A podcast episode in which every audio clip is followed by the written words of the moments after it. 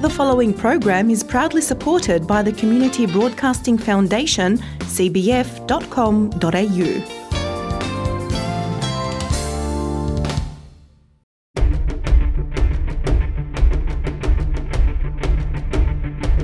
Restricted licence holders, including learner, P1 and P2 drivers and riders, are not allowed to use their phone at all while driving or riding. This includes use of hands-free, Bluetooth functions and on-phone GPS navigation. It's not worth it. Get your hand off it.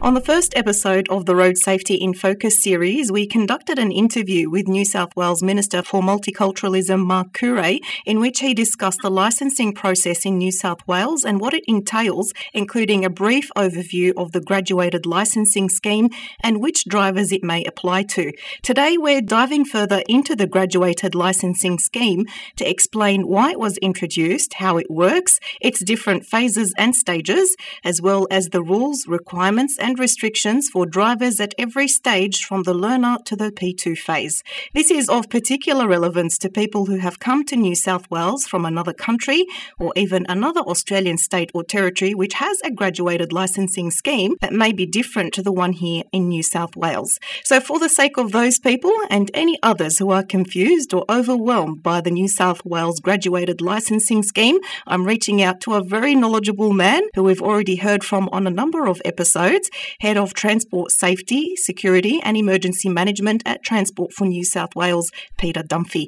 Peter, it's great to have you back on Road Safety in Focus. Yeah, thanks, Ola, for having me again, and it's great to be on the In Focus series. Thank you so much. Now, let us start off at a very logical point in this discussion. When was the graduated licensing scheme first introduced in New South Wales and why? Yeah, well, look, we all know that a really important step in everyone's life often is getting their licence, because it does give you the ability to be able to, whether it's getting to your job or whether it's getting to university or to TAFE or accessing health services, mobility is a really important issue. So we also know that, sadly, a lot of the deaths are from young drivers, and they're overrepresented in those numbers. So the graduated licensing scheme was first introduced in 2000, which was the year of Sydney Olympics, and it was really designed to ensure that we prepare young drivers through their development and their learning in terms of driving. So it sets up a process to allow people, particularly young people, to learn and confidently be able to drive on the road. So I understand that the graduated licensing scheme has undergone some changes since it was first introduced. On how many occasions has the GLS been amended, and what did the changes consist of?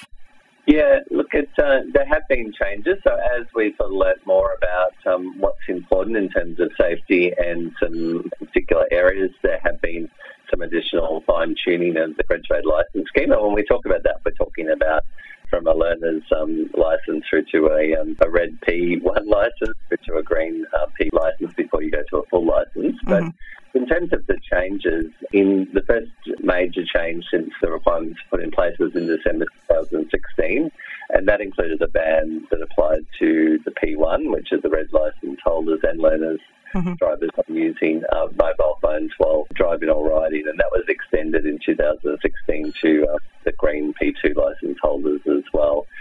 And that ban was really to not only stop people who are on either their P licences or their learner's licence to not to use either mobile phones or handheld devices. That could include GPS systems or anything like that may distract them while they're driving or learning to drive. The other change which occurred was in November of 2017, and that was roughly to align us more nationally in terms of when drivers needed to do certain tests that were required, and the there were some changes in terms of when the hazard perception test was required. Previously, that was done during your P2 licence. Yep. That was changed to the P1 licence, and there was an extension. Extension of P2 periods for high-risk drivers where they were suspended. So they've been the major changes over that period.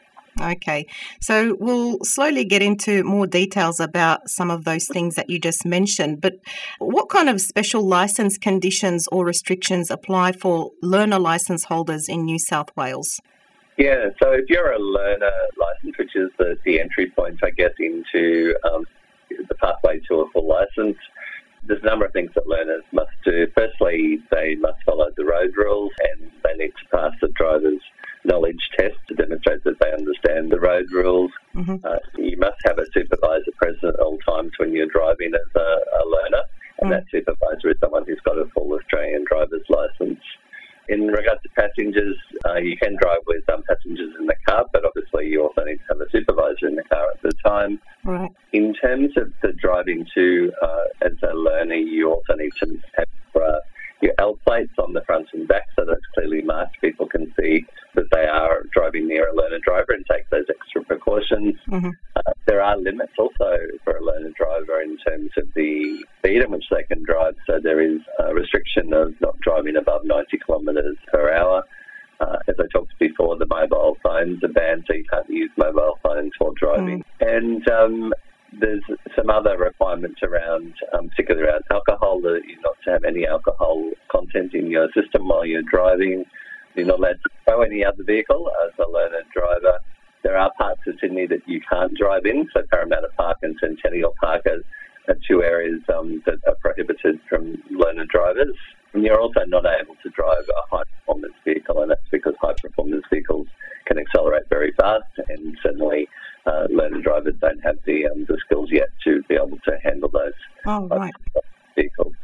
So, Peter, do these special licence conditions or restrictions also apply when they drive in other Australian states or territories? We've already mentioned the fact that other Australian states and territories may have their own graduated licensing scheme, but would the New South Wales rules for these drivers necessarily apply to them in those other states? Yeah, so if you're driving under your learner's licence, you certainly need to follow all the requirements that are required in New South Wales. But if you are going to another jurisdiction, you should also check to see if there are any other additional requirements or controls that are in place for those jurisdictions. You mentioned that the maximum speed limit for learner drivers is 90 kilometres per hour. That was previously 80, wasn't it, at some stage? Yeah, so some of these things have changed over time. And 90 is the maximum speed limit, and of course that reflects, I think, the fact that there are higher speed limits on some roads. You still need to observe all the road rules, so if the speed limit's obviously below 90, you've got to observe those rules. But it does take into account that there are some stretches of highways that are at 110 kilometres, and again in those areas people can drive up to 90. All right, fantastic. Now, stage by stage, let's discuss some of the finer details associated with each type of licence in the graduated licensing scheme, starting with learners and who is legally allowed to supervise a learner driver. Yeah, so if you're a supervisor of a learner, anybody who has a full Australian driver's licence can supervise. So, and I say a full Australian, one has to be a driver's licence from an Australian jurisdiction. It can't be an international driver's licence, but certainly if you've got a licence from any of the Australian state and territory jurisdictions, you can be a supervisor of that learner. So nobody who's on their P1 or P2 can supervise a learner driver? No, that's right. You need to have the full Australian driver's licence for to be a supervisor. Now, what are the minimum requirements learner drivers need to meet before progressing to the next stage of the graduated licensing scheme, so before they go for their P1s?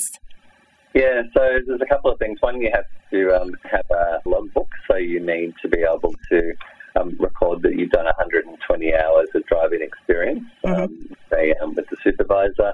Part of that 120 hours needs to be 20 hours of nighttime driving as well. some things that you can get extra bonus points for. So Transport for New South Wales subsidises safer driver courses, which there are a number of providers who provide that course. If you do that course, you'll get some extra bonus hours in your logbook, an extra 20 hours. Oh, wow. Yeah. You can also choose to do structured lessons through a licensed driving instructor. And again, you record an extra 2 bonus hours for each hour of that structured lesson as well. But many people just elect to use the logbook and use the supervisor to get through that. So for those who are possibly in more of a hurry to get their P1s, they could go through that. They can do that over a period of how long before they... So what's the minimum amount of time they need to have spent on their Ls before they can do that? So it is 12 months, and there's one other thing that you do need to also do during that period, and that's your hazard perception test. So you can do that once you've held your learner's licence for 10 months, and that's a computer-based test that you need to do, but that will then needs to be done before you can go for your driving test, and your driving test can be done once you've completed your 120 hours, but you also need to have that 12 months as well on your learners. Mm-hmm. So they can attempt the hazard perception test at any time after that 10-month mark, even if they haven't yet completed the full 120 hours? That's right, yeah. Okay. Yep. All right. So, Peter, do the requirements for learner licence holders differ for people over 25 years of age? Yeah, so what I was just talking about then was for younger drivers who are probably not had quite the life experience of someone over 25. So there are actually some changes in terms of if you're going for your licence and you are over 25. So one of the changes there is in terms of that hazard perception test, you can take that at any time. You don't need to wait 10 months for that. Mm-hmm. You don't need to complete the 120 hours of driving experience.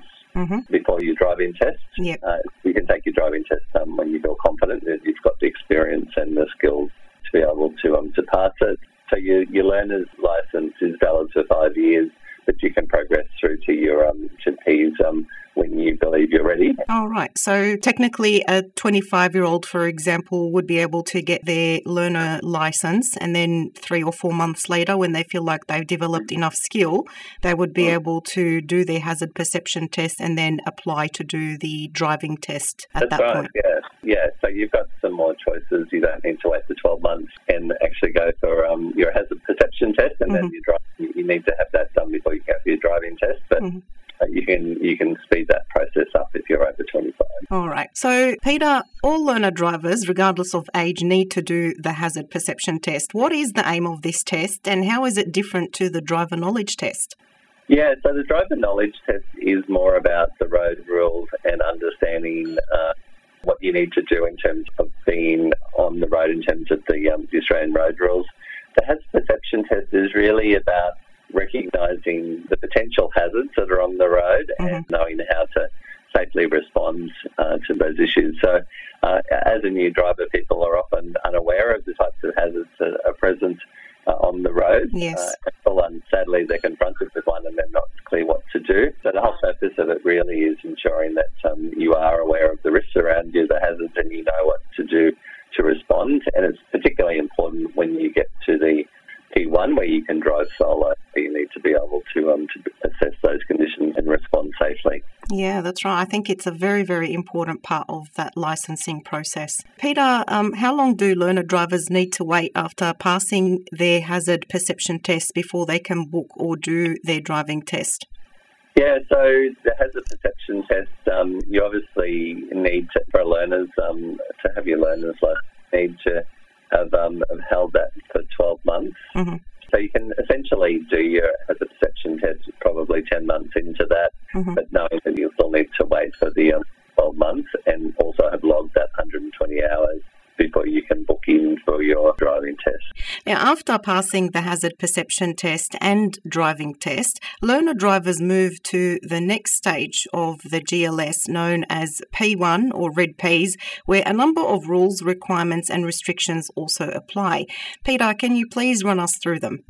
Yeah, so once you've moved on from your learners to your P1, which is really also people know it as the red Ps, there's a couple of positions on which you can drive under that. So firstly, you can drive solo, but a couple of things that you need to do, you can only drive light vehicles, you can't drive heavy vehicles. That requirement not to drive a high-performance vehicle is still a requirement under the P1s. You can tow trailers of up to 250 kilograms when they're unloaded, but you need to make sure if you're towing the trailer that your picking plate is on the back of the trailer as well, for other drivers to be aware. If you drive an automatic transmission or a clutchless manual car in your test, that's the only type of car that you may drive from your Ps unsupervised, and you can't drive above 90 kilometres, so the 90-kilometre speed limit still applies. Again, the alcohol, zero alcohol content, blood alcohol content still applies for a P1. And as we said before, you can't supervise a learner. And also you can't use your mobile phone while driving in any form, even hands-free. So there's some of the additional conditions for a P1 licence holder. So we spoke about the fact that learner drivers can have passengers in the car. Are there any passenger limits or rules that P1 drivers need to abide by? Yeah, so for a P1, if you're under 25 years of age, you can have no more than one passenger who's under 21 years of age in the car between 11pm and 5am. So there are some conditions there in terms of who you can have in the car and at what time of the day. That's quite interesting. Let's move to the next question now. So before changes were made to the graduated licensing scheme, P1 drivers had to pass a hazard perception test to graduate to the P2 stage. Under the current system, that's no longer a requirement. Why was the placement of the hazard perception test moved? Yeah, so what was identified, one is those changes in 2017 were to ensure further consistency nationally, I think, in terms of the arrangements across some jurisdictions. But more importantly, it recognised that those hazard perception tests are really an important part of being able to drive solo, which you can do in a P1. So it was felt that it was actually a necessary skill and ability to have at the P1 level rather than waiting till you get your P2 licence, given that the first 6 months of driving solo is probably the highest risk period for a novice driver. Yeah. And it's important that they've got that those skills before they hit the road solo. Absolutely. I guess it makes sense when you put it that way. Now, Peter, what's the minimum period that P1 drivers need to stay on that P1 stage? So after you've been on your P for 12 months, you can apply for your green P. So 12 months is the minimum period. The P1 licence is so valid for 18 months, so you don't need to apply for your greens immediately. Of course, you can renew it if you wish to stay on the P1s for a bit longer, but 12 months is the minimum. Okay, and given they no longer need to do a hazard perception test, do P1 drivers automatically graduate to the P2 stage after the 12-month period? Well, there's a couple of things you've got to do to get to the P2 licence. One, it is that time frame, the 12 months. There are just a couple of things you've got to obviously, again, show your proof of identity and also pay a licence fee, but once on that you can graduate to your P2 licence. So although they are one step away from an unrestricted licence, P2 drivers also have rules, restrictions and requirements they need to abide by. What do they consist of, Peter? Yeah, so the rules for P2s are slightly different to P1s and learners. Probably the key difference is the speed limit increases to 100 kilometres, so the maximum speed limit that you can drive is 100, which is up from 90 for a P1. And of course, obviously, you must observe all the speed limits below that as well on any roads you're driving. You've got to, again, display your P plate. So your P2 plates, you'll need to display it front and back of your vehicle. And again, on the trailer, if you're towing a trailer. Again, you can't have any alcohol or blood content. And again, you can't supervise a learner driver. And those requirements or restrictions on the use of mobile phones still continue for a P2, as does the restriction on not driving any high-performance vehicle. Okay. So, Peter, what is the minimum period that P2 drivers need to hold that licence type? So for P1, it was 12 months.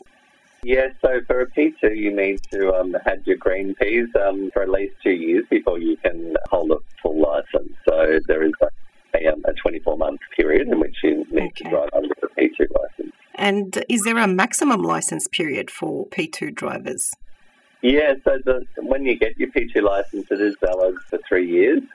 And after that time, it will expire, but you can renew it. You can either apply for your full licence once that 2 year period has finished, or you can seek your P2 licence. I don't know why anybody would want to go back and renew their P2 if they have the option of going to an unrestricted licence, but it's good to know. It's good to know. Now, we've spoken about vehicle restrictions for P1 and P2 drivers. How can they check what type of vehicle they're allowed to drive? Yeah, look, again, there are the restrictions on those high-performance vehicles, so regardless of whether you've got a P1 or a P2 licence, you can't drive a high-performance vehicle, and that restriction applies to all P plate holders regardless. And so is there anywhere where they can, for example, go and see a list of vehicles that they may not be allowed to drive before they go off and buy their own car, and it's one of those cars? Yeah, so there is further information on the Centre for Road Safety site, so you can jump on Google Road Safety, Centre for Road Safety, and there are further details on it. Wonderful. Now, what consequences apply to P1 or P2 licence holders in the event their licence is suspended or disqualified? Well, look, obviously it's a serious matter if you do get either a suspension or cancellation, and that does have impacts on the timing of when you can progress to your next licence. So any period that your licence is suspended would not be counted towards that 12-month period. And of course, if the court disqualifies you from driving your P1 licence, that's cancelled immediately. When the disqualification period ends, you've got to reapply and got to start again in terms of that full 12 months. So you need to start from scratch in terms of the 12-month period. If you have been disqualified also for P1 licence, you're not to carry more than one passenger at any time for 12 months once you regain your licence. Right, and so that would apply to both P1 and P2 licence holders?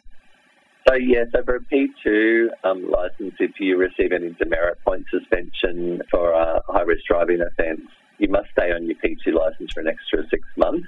So it does actually add a further 6 months to your period if it's suspended, and also you're delayed in terms of the suspension period as well, so it's on top of that. So as a result, you may see then people on their P2s who may be on their licence for more than the 24 months or even more than the 36 months.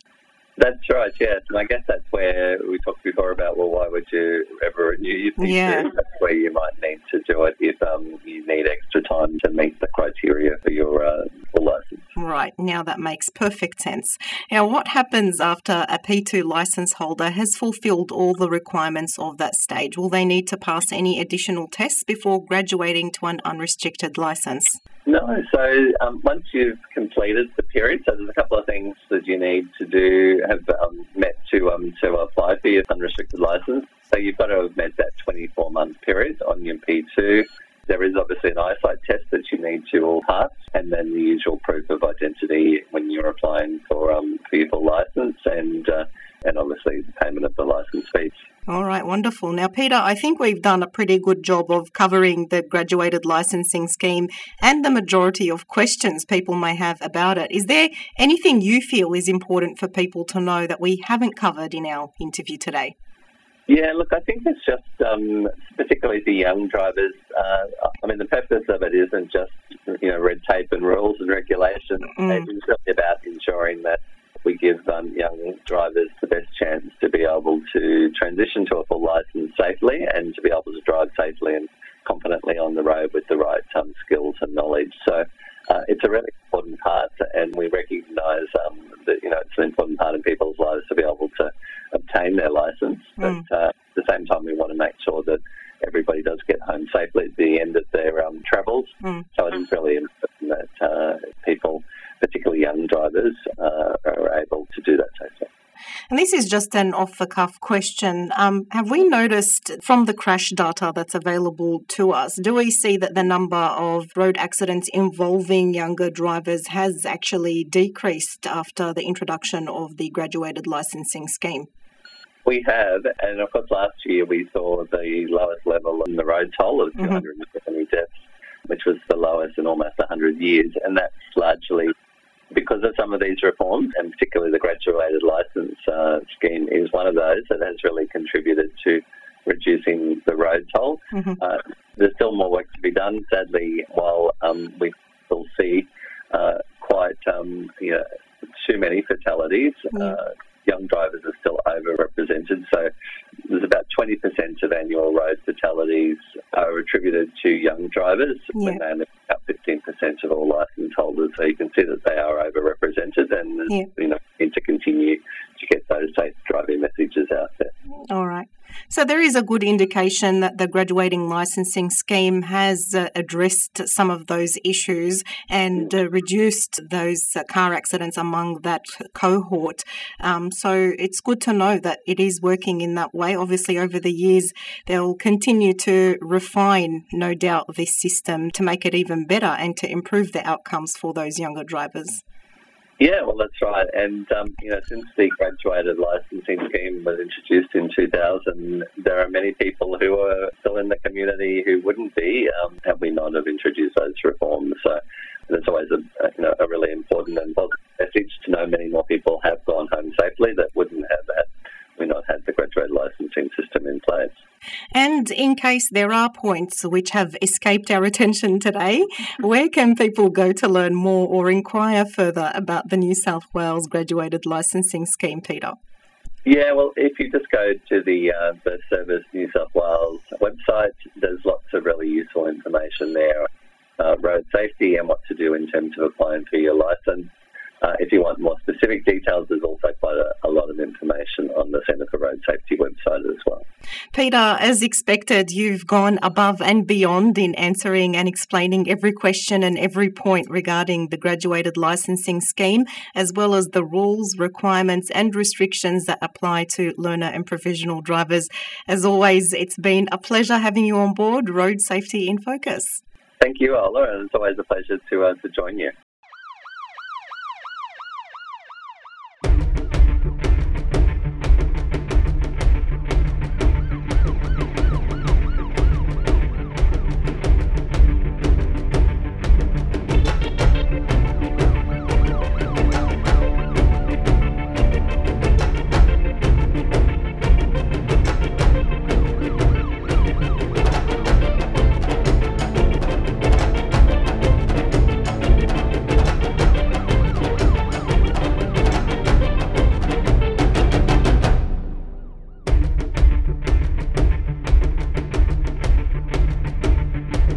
Restricted licence holders, including learner, P1 and P2 drivers and riders, are not allowed to use their phone at all while driving or riding.